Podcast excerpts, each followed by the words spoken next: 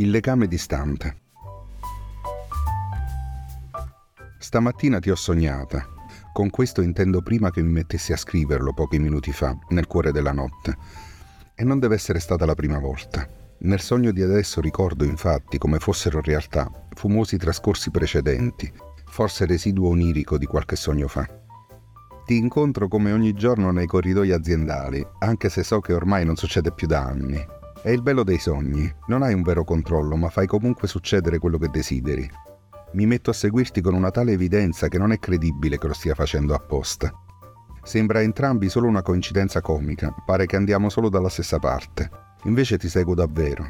In quel momento non riesco a farne a meno. Così ci scopriamo e ne ridiamo.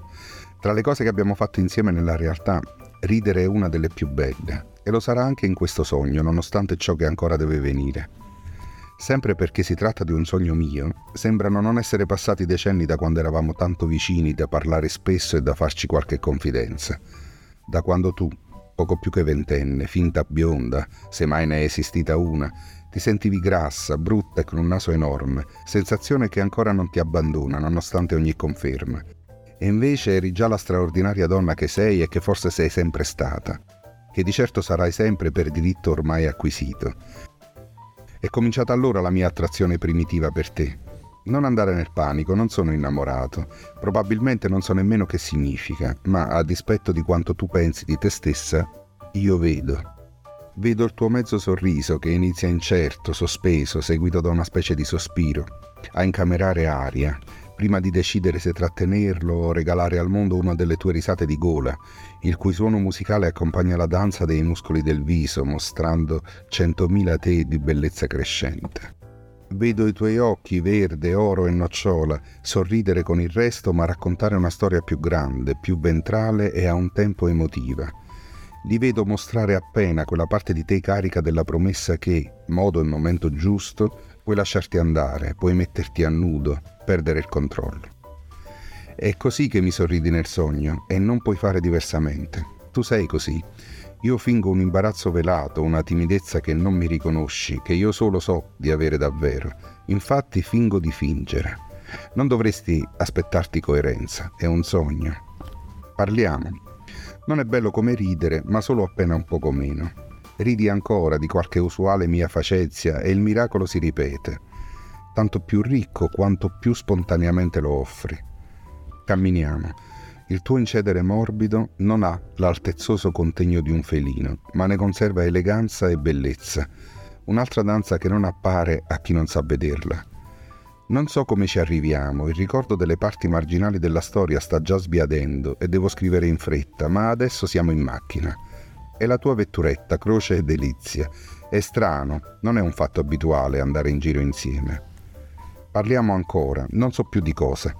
Anche i fatti importanti cominciano a sfuggire, ma devo essere assai bravo perché le nostre aree di forza si intrecciano. Siamo a nostro agio.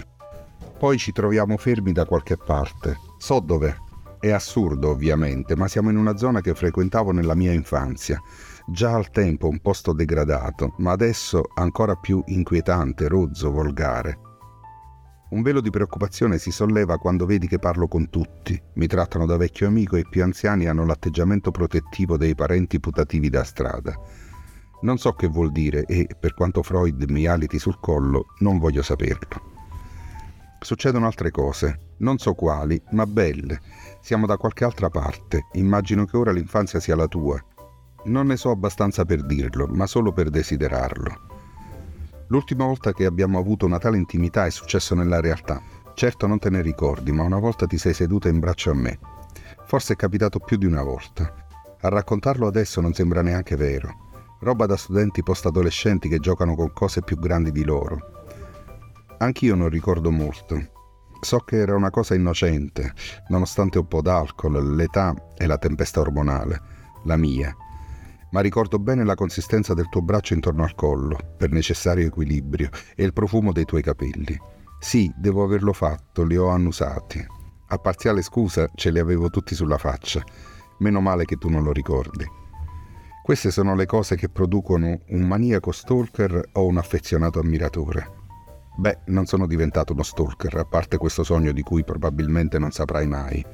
Alla lettera non sono nemmeno un ammiratore, dato che non ti faccio oggetto di assidue attenzioni.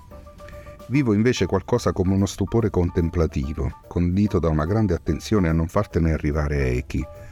Non sarei all'altezza di nessuna reazione. Mai stato e comunque non più. Non è modestia, falsa né vera. Ti assicuro che ho alta opinione di me. Però ogni misura ha un limite. Ma adesso invece sogno. Siamo assai vicini e non so come ci siamo arrivati, ma le nostre bocche si toccano piano.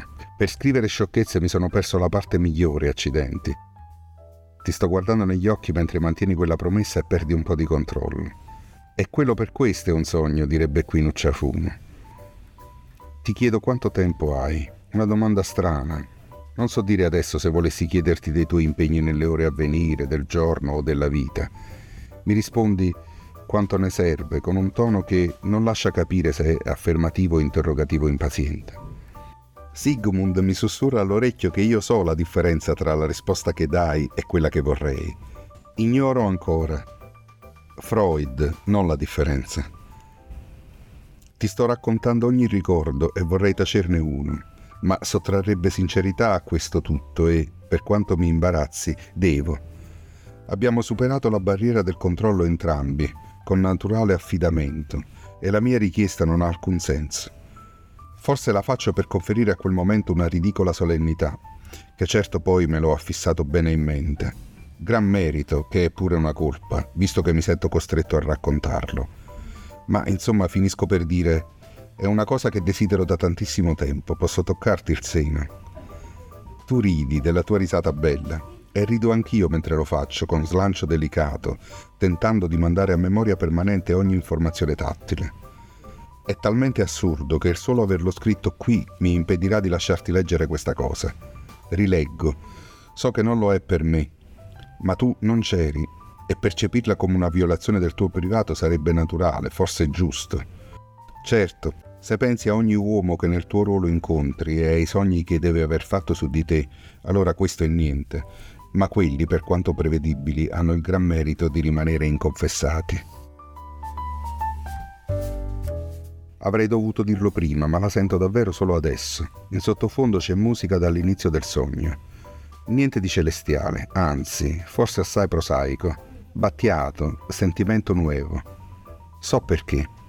Da sempre, quando nel testo sento l'eros che si fa parola, non posso fare a meno di pensare a te.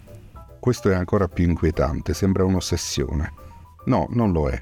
Davvero, tranquilla. È una delle mie stranezze. Ho questa cosa di associare le persone alla musica, o a testi letterari, o a immagini, insomma a formule artistiche di qualche tipo. Non tutte. Devono certo ispirarmi sentimenti di amicizia, affetto o, come nel tuo caso, meraviglia.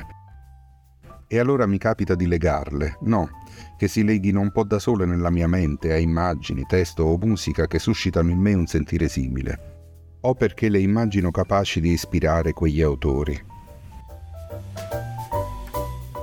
E poi penso, ecco qua, ancora una volta mi sveglio di notte e scrivo un mib. I miei sono manoscritti in bottiglia, come quello che Poe fa scrivere allo sfortunato marinaio giavanese, o quello che Sting fa uscire dall'improvvisata penna del naufrago solitario.